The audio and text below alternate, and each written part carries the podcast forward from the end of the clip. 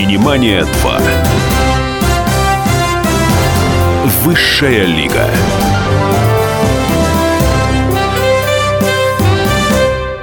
Мне сейчас в голову пришла жуткая мысль.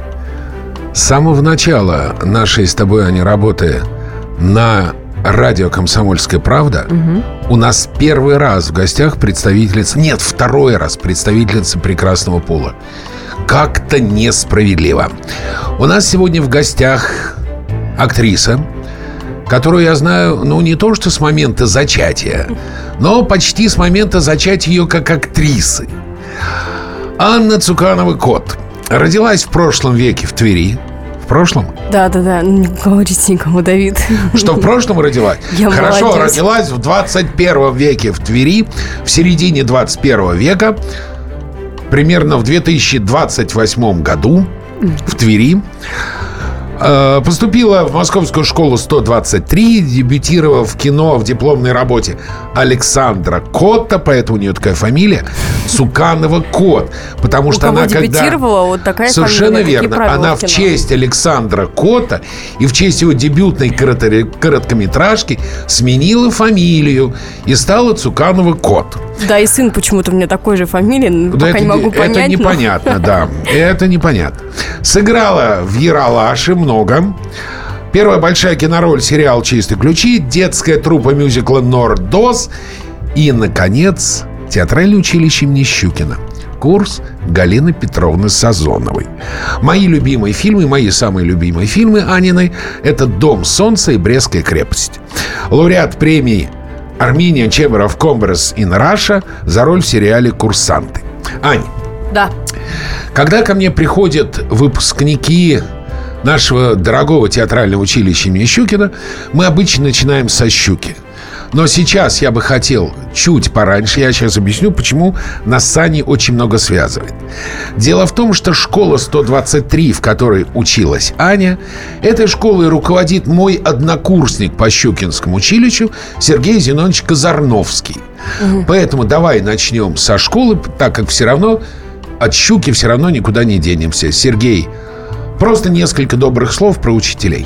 А, ну, школа замечательная, она сыграла главную роль в моей жизни, потому что именно там меня нашли для первых съемок, вот, и там театральные были занятия, и там а, очень-очень много людей учились, которые потом стали актерами, там это Катя Семенова, я знаю, это а, Саша, Паша Баршак, это в том числе братья Коты, то есть это такая школа, которая выращивает а, артистов и вообще творческих людей, поэтому мне там было очень комфортно.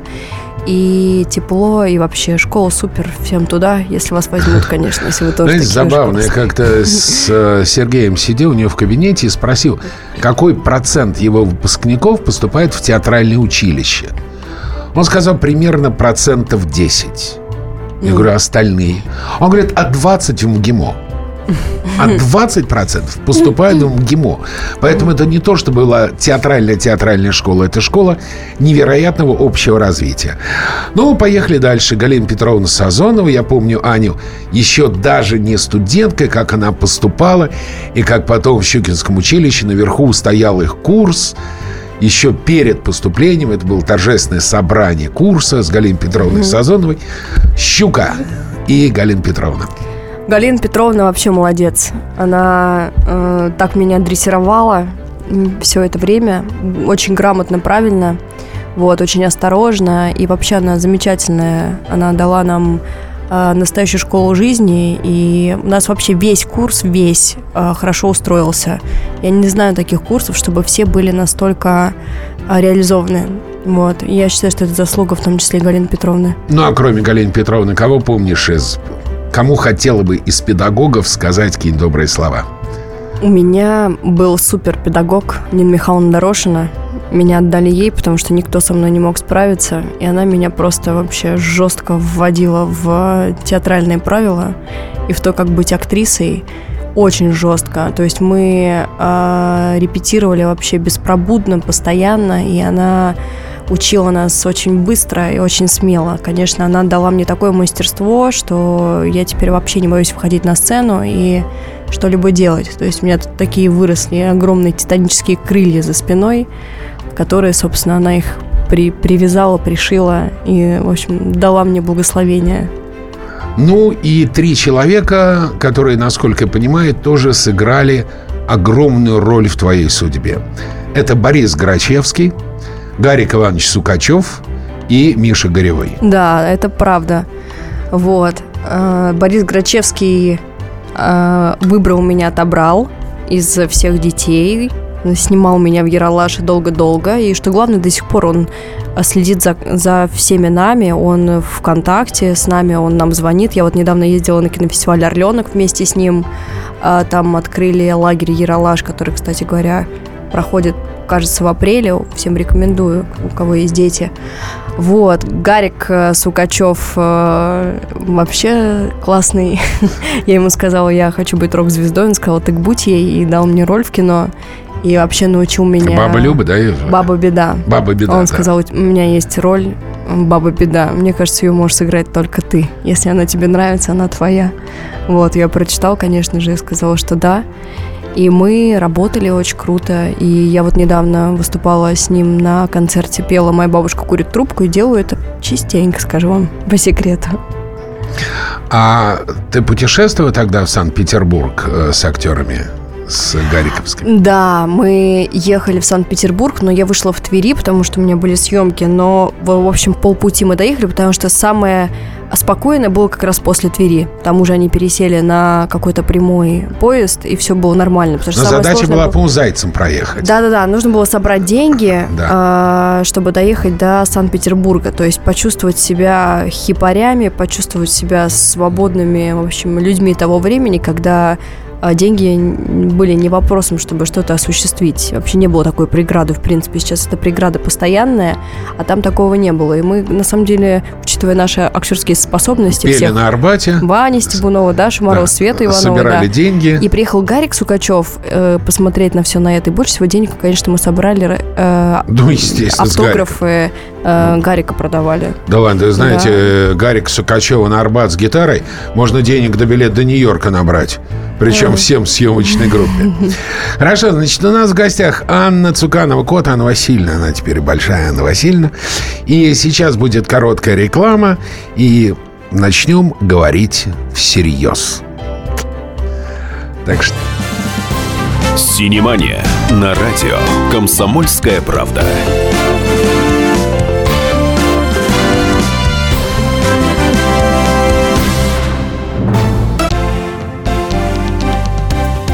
Здравствуйте, я Евгений Беляков, заведующий отделом экономики газеты «Комсомольская правда».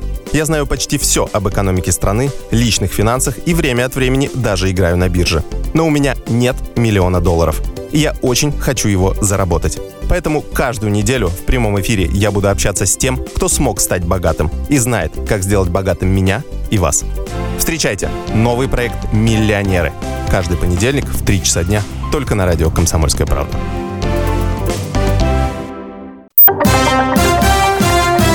«Синемания два». Высшая лига.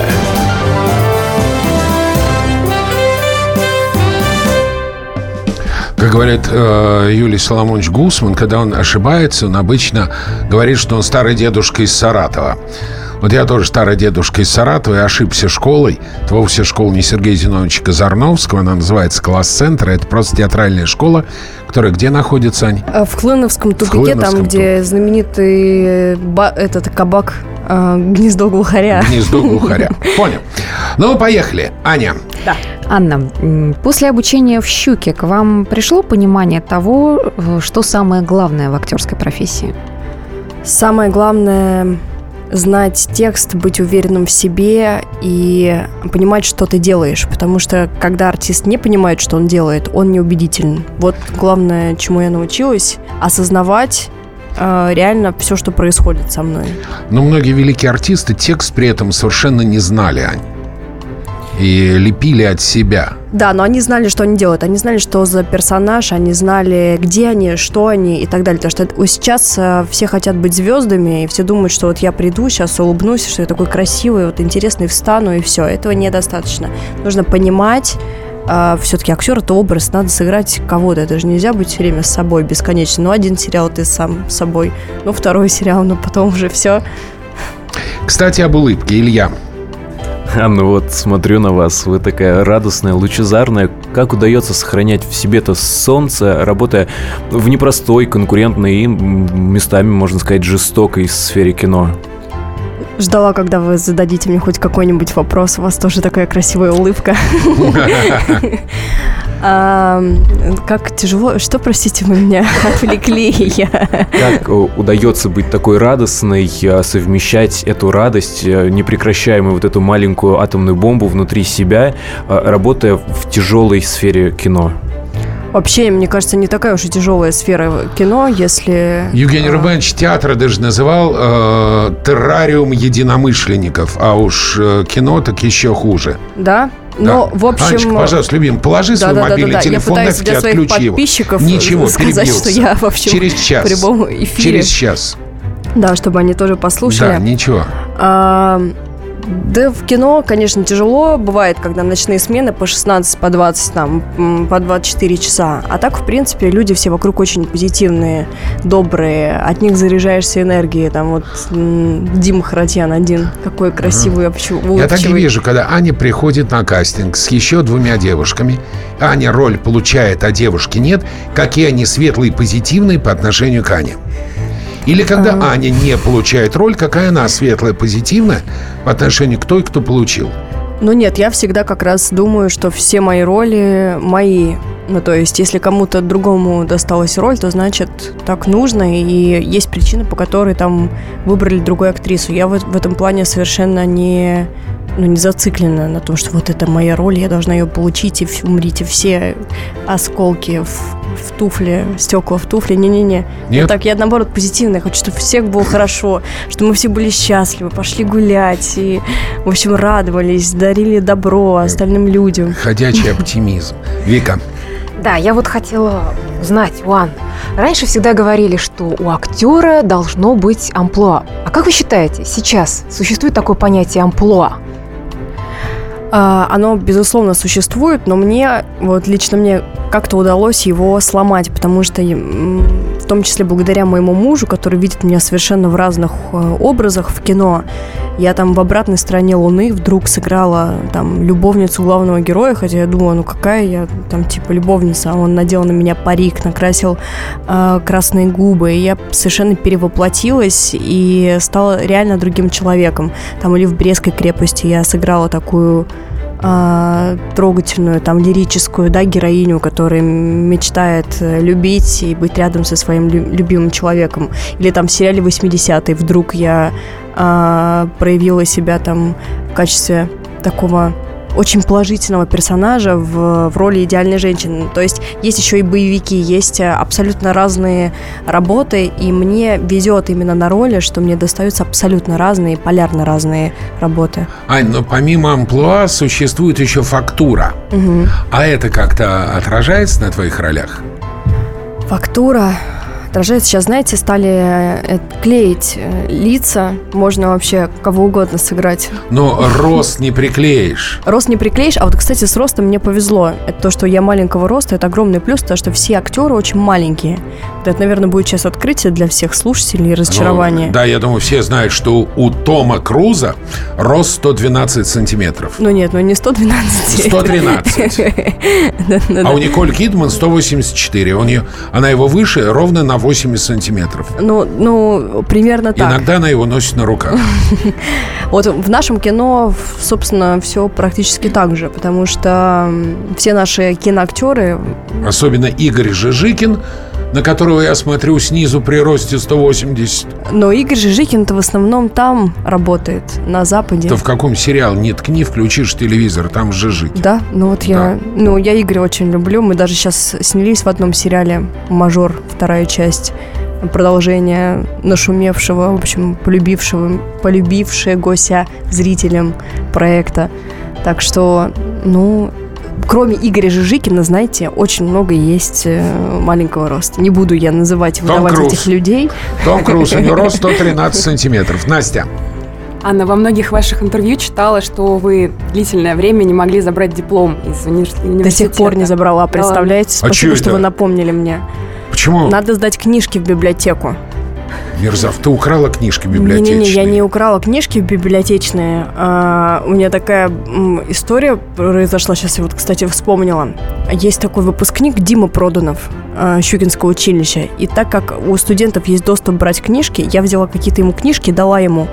И он мне их не вернул. Надо его найти, если, Дима, если ты слышишь меня, сейчас верни мне книжки, мне нужен мой диплом. Офигеть. А, ну, поехали дальше. Анна. Вот Света Ходченко, такая же история, по-моему, с дипломом. Что-то она там не сдала или там... В общем, да нечего мы вдвоем, да, ну, бездипломные ничего. Актрисы. У Тарантино тоже нет диплома, и у Джонни Деппа нет диплома. А вот вы как-то все по Западу, да, Давид? У Кирилла Лаврова было семь классов образования. Давайте поговорим про Андрея Звягинцева. У Сергея Бодрова нет образования. Если я не ошибаюсь, когда сняли «Коктебель» у Хлебникова, у Попогребского, не было кинематографического образования. Ань, да я про любое кино. Сейчас, правда. Представьте, все, сейчас все абитуриенты бросят и не пойдут поступать вот э, на днях э, в институты. Вы не после забывайте, того, как вы что сказали... Россия большая, и из Тамбовской губернии обязательно поедут. Никуда не денутся. Ну хорошо, а то я Москва. Волнуюсь, что люди да, забросят и не да пойдут. Да не волнуйтесь, Анна. Потому что вы такой влиятельный на молодежь э, человек. Вы так на меня повлияли. Я все, вот все делала, как вы говорили. Так прислушивалась к вам всегда и до сих пор это делаю. Я покраснел. Всем советую. Я покраснел. Я смущен. Давайте. Анна, а какие еще профессии в кино вы хотели бы освоить? А я вот, знаете, освоила даже э, профессию режиссера. Я сняла две короткометражки, пыталась понять, как это вот мужу снимать все время. И достаточно успешно все прошло. Первую самую работу, э, которая называется «Превращение», которую мы снимали с моим братом Митей Гривым, как раз это мы в команде работаем, мы продали на благотворительном аукционе «Экшен», который устраивает Света Бондарчук и Женя Попова, за а, миллион рублей. То есть деньги пошли на благотворительность. И, в общем, Саша помогал делать эту работу. И вторая работа называется «Истеричка». Это там уже достаточно большой фильм, шестнадцать минут. Был отправлен на кинофестиваль женского кино в Сиднее и получил гран-при. То есть, тем не менее, какой-то фидбэк от моей режиссуры есть, но я так готовлю себя. Я думаю, вот когда мне будет тридцать пять, я уже буду не такая, как сейчас. Ну, хотя говорят тридцать пять, что есть жизнь после тридцати, что это я а сейчас Николь Кидман, так думаю. Мишель Пфайфер. Да-да-да. да. Кстати говоря, я снимала сейчас Мишель Пфайфер вот. в сериале «Мата Хари». Ну, на английском языке. Жерар Депардье с Джоном Малковичем, между прочим. Ух ты. Говорит. Так что я тоже, видите, уже скоро обо мне будете говорить как про Запад. Да, безусловно. То есть я надеюсь, что третью короткометражку ты уже снимешь по ту сторону. Может быть, да. Но я хочу снимать, хочу э, быть режиссером, но не сейчас. Я сейчас вот не чувствую себя готовой. Я так... А продюсером? Продюсером? Э, ну, продюсер, режиссер, на самом деле, мне кажется, не, не mm. так сложно рядом все это. Не, не, не, я не, как не, продюсер разные. Сделала обе свои короткометражки, mm. поэтому я для себя не разделяла эту историю. Я сама все, нашла деньги, все, сама все и все деньги обсчитывала, сметы и прочее. У меня прочее. Были помощники, которые, в общем, все это делали, но... Но единственное, ты не занималась прокатом. Да, я не занималась прокатом. То есть продюсер же должен еще и помимо экономики производства. Но я как представляю себе, вот я продюсер, я надеваю свое самое красивое платье, иду к самому главному человеку, который занимается прокатом, и договариваюсь с ним, и все складывается. Мне кажется, так все и делается. Договариваешься о чем? Договариваюсь о прокате. Вот он берет э, твой фильм и говорит: Анечка, а получишь ты от него двадцать процентов от сборов? Я говорю тридцать, и он мы говорит, расходимся по-хорошему. Он говорит, по не вопрос, вы расходите тридцать, дальше он говорит: извини, Аня, кино провалилось. Нет, такого не будет. Синемания на радио «Комсомольская правда».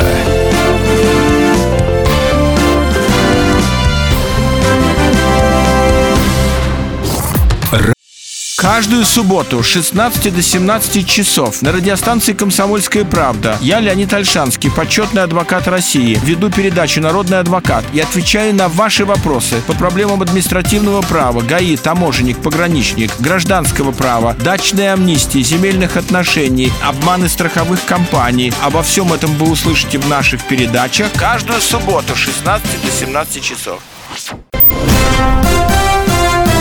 Синемания два. Высшая лига.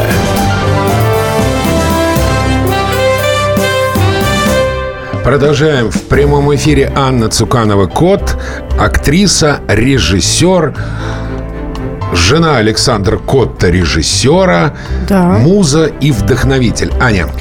Анна, вам все нравится в профессии актера? Я и... думала, все или нравится мне в Александре Котте, потому что я так думаю, что не сомневаюсь даже. Вдруг он слушает. Есть ли что-то такое, что вы категорически не принимаете в актерской профессии? Зависть и соперничество. Мне кажется, вот это вот я категорически не принимаю, потому что все настолько разные, и у всех свой путь. Вот я вчера читала интервью про Наоми Уоттс. Давид, поговорим о Западе уже, mm-hmm. как пять минут да, мы да, да. не говорили про Запад. А, что Николь Кидман, оказывается, вытащила mm-hmm. ее из Австралии. Они, она там сидела неприкаянная до тридцати лет. Ничего вообще у нее не происходило, пока а, Дэвид Линч не увидел ее фотографию. Ему нужна была блондинка из а, фильмов а, нашего дорогого любимого, который снял «Птицы». Хичкок. Хичкока, вот, да-да-да. И а, у нее началась карьера в тридцать лет. И то есть как, как они, как две подруги, помогали друг другу, и все у всех сложилось. У нас почему-то вообще такой актерской дружбы между друг другом э, мало. Нет, у меня все сложилось, у меня куча прекрасных подруг. Вот Аня и сказала правду, наконец. Да-да-да. Но дело в том, что да. действительно существует это соперничество, э, и в первую очередь между молодыми актрисами, потому что когда уже там кто-то более-менее известен, уже все на своих э, ролях, и все понятно. И вот мой совет всем молодым вообще не ориентироваться ни на кого другого. Типа вот у Маши это, а вот у меня вообще. У тебя свой путь, у Маши другой путь. И никакого соперничества, зависти. Надо просто идти своей дорогой, развиваться, и все будет круто. Давай начнем о параллельных прямых. Как тебе попал этот сценарий? С чего вообще началась история этого фильма? Э, история этого фильма началась с того, что э, я прочитала, что чтобы... а желания осуществлялись, нужно их записывать. И я подумала, ну, надо записать. И а, одним из первых пунктов было то, что я э, написала, что я хочу сняться в фестивальном кино, где можно все, и вообще какая-то новая роль, там, и так далее. И буквально на следующий день мне позвонила Лика Алексеева, режиссер картины, сказала: «Анна, вот у меня для вас предложение, фестивальное кино, главная роль, не хотели бы вы у меня сняться?» Я сказала: «О, да, как раз я заказывала». А сценарий не хотела прочитать сначала? Я сразу согласилась, потому что я подумала, что это какая-то, ну, серьезная, значит, взаимосвязь, что так вот я подумала, и сразу все произошло. Ты фаталистка, веришь в судьбу? Я не верю в судьбу, я верю в то, что как-то все... ну, какие-то складываются, когда такие штучки, невозможно на них не обращать внимания. И вообще, если честно, Давид, я всегда говорю «да», практически, потом могу э, бить. Я, я пришла к вам на радио, даже не знала, что радио «Комсомольская правда», думала, я на другое радио иду. Но вам я всегда говорю «да». Давид, что бы вы мне ни предложили, а, я если согласна. Если нас слышит Александр Котт, это мы про творчество. И не более того, Настя. Аня, а вы со своей героиней Сашей чем-то похожи или вы совершенно разные? Вообще разные. Я за весь фильм ни разу не улыбнулась. Вообще ни разу, мне было очень тяжело. Я пыталась сыграть, э, э, в общем, человека в одиночестве. Вот человек, когда он один, когда на него никто не смотрит, какой он? Он же не улыбается, он никакой, в принципе. Потому что человек начинает проявлять себя только во взаимодействии там, с людьми, с предметами там, и так далее. С животными, ну, не будем перечислять весь список. Вот, и поэтому моя была задача э, сыграть, в общем, человека, который углублен внутрь себя, в свои мысли. И так как там как раз идет параллельная история двух персонажей, как они, в общем, проживают одну и ту же тему, и в финале у них происходит разговор, поэтому такое публичное одиночество, в общем, я пыталась сыграть. Это не я, это образ, Вот. Но каждый может себя там найти, увидев вот это вот, ну, какой ты, когда ты никем не притворяешься. Аня.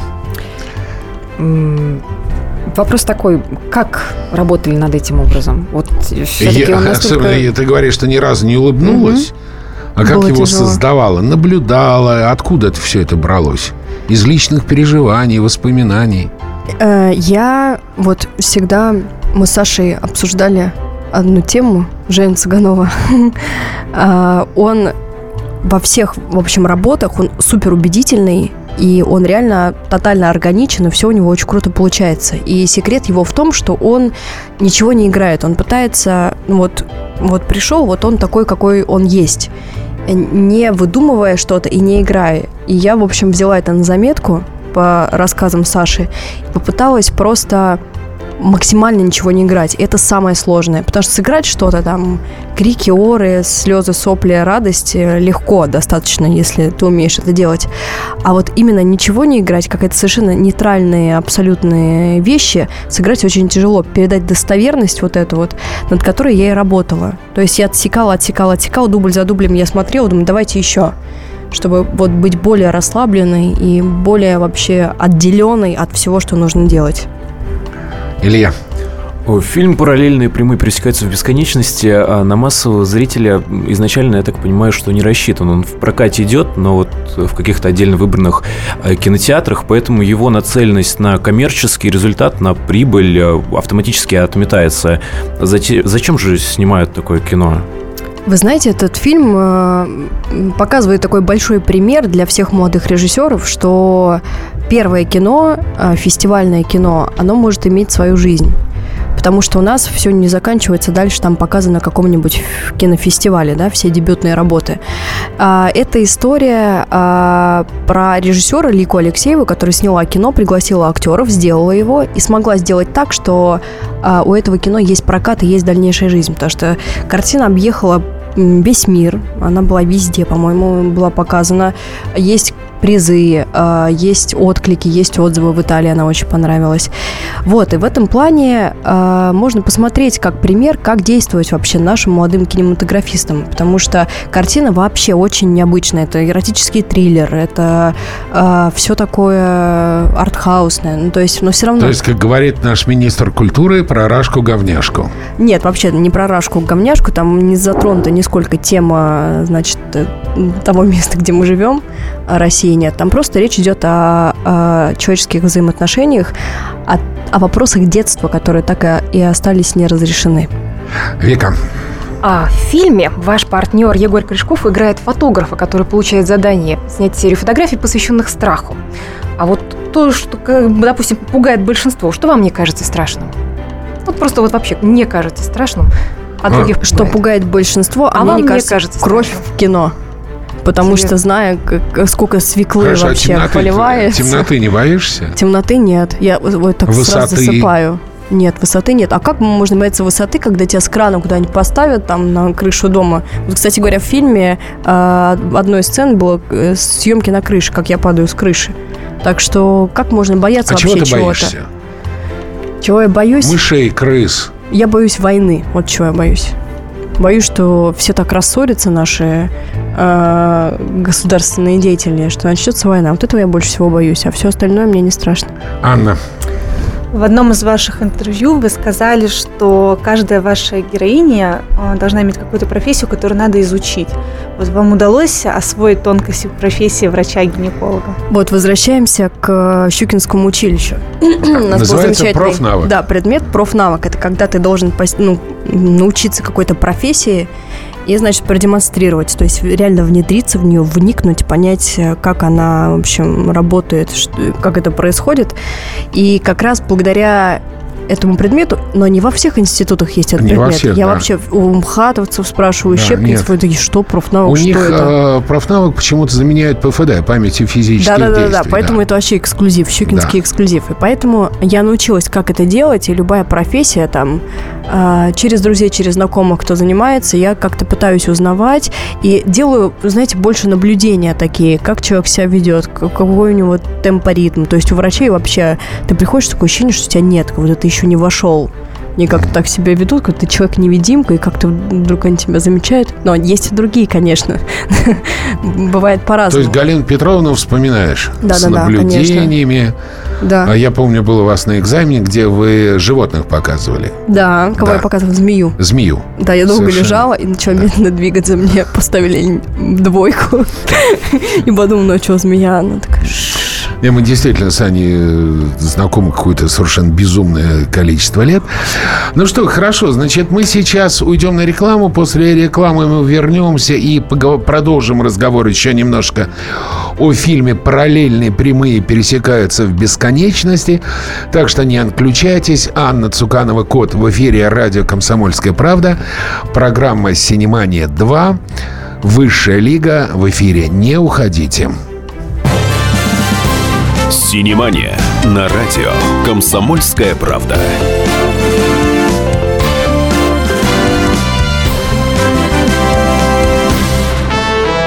С ним было клёво. И зимой, и летом. При его виде у рыб дрожали плавники. Но он куда-то исчез, и мы остались совсем одни. Ну, ну, ну, ну, на себя или на баржу? Я не знаю, не знаю, я не знаю! И когда мы уже отчаялись победить в неравной схватке с рыбками, он вернулся.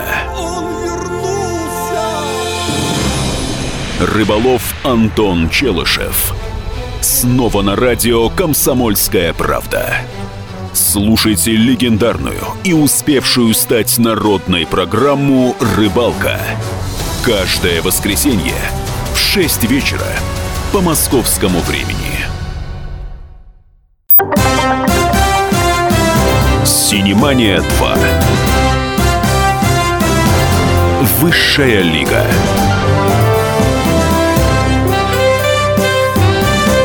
В прямом эфире «Синемания два. Высшая лига». Анна Цуканова-Котт. И мы продолжаем говорить о фильме, который вы можете найти в московских кинотеатрах и в кинотеатрах по стране. «Параллельные прямые пересекаются в бесконечности». Илья. Саму картину мне посмотреть пока не удалось, обязательно наверстаю. А трейлер найти было просто в интернете, я его посмотрел и разглядел много весьма откровенных сцен с вашим участием. Интересно, насколько вы легко идете на такие решения, являясь матерью уже вполне взрослого ребенка? Увидит же. Да нормал. Ну, вы знаете, я же актриса, я же не я же раздеваюсь, а это мой персонаж раздевается. Вот, и в этом плане, ну, все хочется попробовать, то, что у меня не было, да, ни разу так, чтобы там какие-то откровенные сцены, что-то раздеться, что-то сыграть, поэтому... А зомби бы сыграла? Зомби сыграл бы. Хотелось? Ну, я могу это представить. Какой ужасик-ужасик с расчлененкой. Ну да, можно. И каннибализм. Сейчас, кстати, знаете, что это очень-очень популярно, и там такие фантастические сборы на любые ужастики, почему их сейчас так много снимают. Люди просто вообще идут на ужастики. И оказывается, да. люди свои страхи так вылечивают или наоборот, в общем, реализуют. Переходим, Переходим. в совершенно интимную тему. Просто абсолютно интимнее некуда. Так. Дело в том, что Анна Цуканова-Котт, Котт, потому что ее муж Александр Котт, логично. Режиссер. А не совсем логично, потому что дело в том, что Коттов два. Один Александр, а другой как раз Володя. Угу. У меня заняло некоторое время отличать Сашу от Володи. Угу. Как ты начала отличать, как происходил процесс развлечения Саши от Володи? Слушай, ну они для меня совершенно разные, когда... С самого начала, с первого взгляда? Ну, не, когда мне было семь, я пришла сниматься в его дипломной работе, конечно, может быть, а я впервые ты... в жизни увидела близнецов. А он сразу кажется. сказал тебе, что ты будешь его женой в семь лет? Нет, не сразу. Дело в том, что я потом появилась в шестнадцать лет, в семнадцать, когда я начала поступать в «Щуку», чтобы он мне, значит, посоветовал, как мне, что мне читать вообще. Он же режиссер, там что-то снимает. Это Саша был? Саша, Саша. Не Володя? Не-не-не. Володя меня как раз выбрал в школе, и он считает, что это рок, судьба, что он сделал огромную ошибку в своей жизни, что выбрал тогда меня. Он так шутит, конечно, он так не думает, на самом а деле. А были моменты, когда путала? Да нет, ну, конечно, по- нет. Поначалу-то? Не-не-не-не-не. Но я не знаю, в детстве, может быть, да, там, когда... Ну, это так все было быстро, пунктирно. Сейчас так они абсолютно разные для меня. Я не путаю. Анна. Почему-то это самый, один из самых часто задаваемых вопросов, как я попала в кино, не путаю нет. ли я... Нет, нет. я, я, значит, на мой взгляд, это абсолютно очевидный вопрос. Потому что я, когда вижу Котта, я здороваюсь. Подходит, говорит, Володя. Угу. Вот. А вы знаете, так, иногда они случай, врут. Говорит, Володь. Они иногда, я знаю, когда я как знаю, им удобно врут. Делают. Я знаю, я был как-то на программе Гордона, и я уже их отличал. И девочка-администратор ведет меня, зовет в комнату, и я у нее спрашиваю, кто будет. Она говорит, это, это, это. А еще как будет Саша Кот. Я захожу и вижу Володю. Володя прикладывает палец к губам, говорит, Сашка не смог. У меня есть прекрасная история на этот счет. И однажды Никита Сергеевич Михалков вручал приз Саше на фестивале «Святая Анна». И Саша не смог приехать, он был в этот момент где-то за границей, на другом кинофестивале, попросил Вову, чтобы Вова за него получил приз. И Вова, когда вышел на сцену, он взял этот приз и сказал, что я в первую очередь хочу поблагодарить своего брата, потому что без него вручение этой премии не состоялось бы.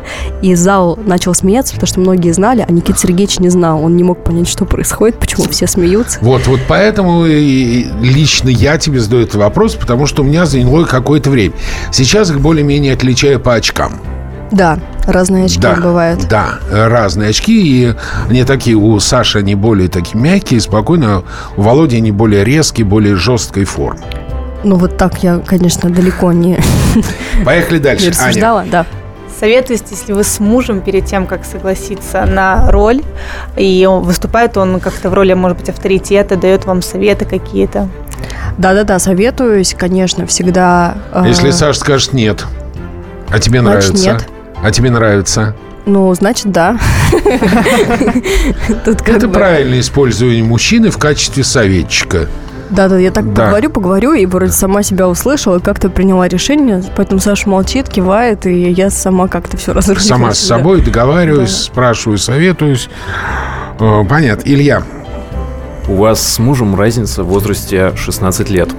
И если в парах сверстников можно сказать, что любовь – это такая производная, вытекающая из товарищества, сходных взглядов на мир, то что в вашей семье, паре является этой вот клейковидной силой притяжения друг к другу? Я вообще не чувствую разницу в возрасте с Сашей. Но, наверное, это все из-за того, что я с самого детства со взрослыми, там у меня вообще сверстников, друзей нет, у меня всем... Всем друзьям сорок плюс, по-моему. Реально. А, ну, и только Юра Колокольников, может, ему тридцать, там, сколько-то. Реально, у меня все очень взрослые друзья, и я привыкла общаться со взрослыми, мне комфортно. Я вообще сверстников не понимаю, вообще не понимаю, в каком мире они живут. У меня, конечно, совершенно по-другому сформирован мозг. Вот, поэтому с Сашей разницы не чувствую. А все склеивается, потому что мы уже десять лет вместе, на самом деле. Ни много ни мало, сыну вот сейчас будет восемь лет. Все на том, что мы очень разные, и мы дополняем друг друга, и, в общем, реклам понимаем друг друга. Реклама была такая, мы такие разные, но все-таки мы вместе, и там э, парень был с дьявольским хвостом, надо сказать. Давайте поговорим но еще об одном. Дьявольским хвостом, наверное, я в нашей паре. Ань, не наверное. А, точно. Наверняка. Хорошо. Конечно. Вот ты себя ведьмой ощущаешь? Нет. Хотя некоторые говорят, что... Да. Да. Может, они просто лучше тебя знают, чем ты себя? Не знаю, я ни, ничего не, это, не делаю. Все само получается. Да, да, да, да, да. Я просто позитивно очень мыслю. И мне кажется, что позитив, он привлекает позитив, а негатив – негатив. Вот такая формула. Поговорим еще об одной стороне жизни Анны Цукановой-Котт. Аня. Аня, совместно с Алиной Крюковой вы создали уникальный бренд «Киноеда». Что подтолкнуло вас к его созданию и что это вообще такое? Киноеда – это э, компания, которая делает обеды для съемочных площадок и офисов. В общем, это альтернатива слову «кинокор». А, да, потому что, так как я снимаюсь с детства в кино и ем просто, реально выросла на этом кинокорме, это все в пластиковой, значит, какой-то посуде одноразовой, все это невкусное, холодное. И я решила просто решить вопрос с плохой едой на съемочных площадках. А, я предложила Алине попробовать все это осуществить. Мы Алина придумали... это кто? Алина Крюкова, она жена актера Константина Крюкова. Алина – юрист, продюсер, невероятно умный, обаятельный человек, с которым безумно интересно. И просто вот найти партнера – это, знаете, как мужа найти, потому что это, оказывается, такая важная часть жизни, и вот у нас партнера все сошлось. Партнера тяжелее, мужу да? легче. А, ну, наверное. Поверь. Да-да-да. И, в общем, мы с ней придумали идеальную концепцию, идеальную упаковку, так, чтобы это было суперудобно. И, в общем, накормили а, с душой уже очень много людей. а, Более там восемьдесят тысяч обедов мы уже сделали. Вот нам двадцатого марта исполнился год, и Валерий Петрович Тодоровский на своем проекте «Балет» кормил всех балерин киноедой, и Федор Сергеевич Бондарчук а сейчас... А балерины на... едят? У нас есть диета в киноеде. У нас есть абсолютно разные совершенно варианты, и все это стоит а от двухсот тридцати рублей.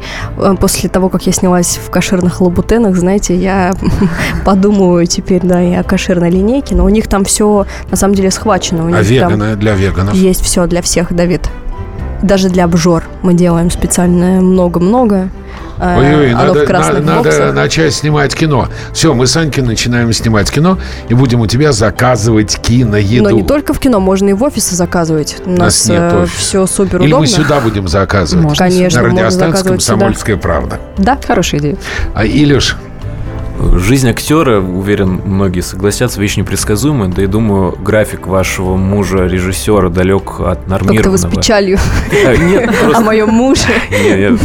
Тяжело просто думать. А он просто завидует еще. Неужели не без этого? Такой молодой, симпатичный. Ну, вот он и завидует. Вы женаты? Нет. Вот, не женаты. Планирую когда-нибудь однажды. Пока нет, у меня столько симпатичных подруг. О графике заговорили. О графике, да. Просто помимо э, достаточно активного графика съемок, вы еще вот, занимаетесь собственным бизнесом, ведете блог о книгах, я знаю, да, вы да, сына да. успеваете воспитывать.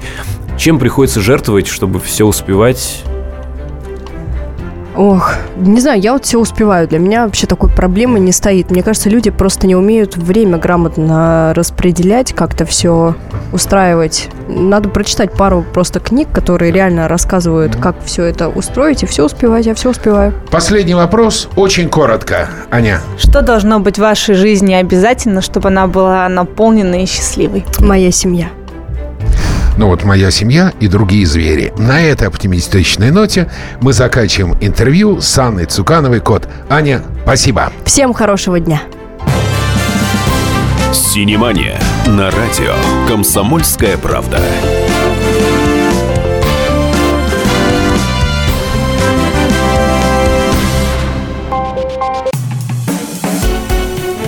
Всем привет, это Леся Рябцева. Слушайте мой новый проект «Мракоборец». Это новая программа про культурные ценности, про человеческие ценности и про политику. Буду вместе с вами пытаться разобраться, где между ними грань. Программу Леси Рябцевой «Мракоборец». Слушайте каждый четверг в девять вечера по московскому времени.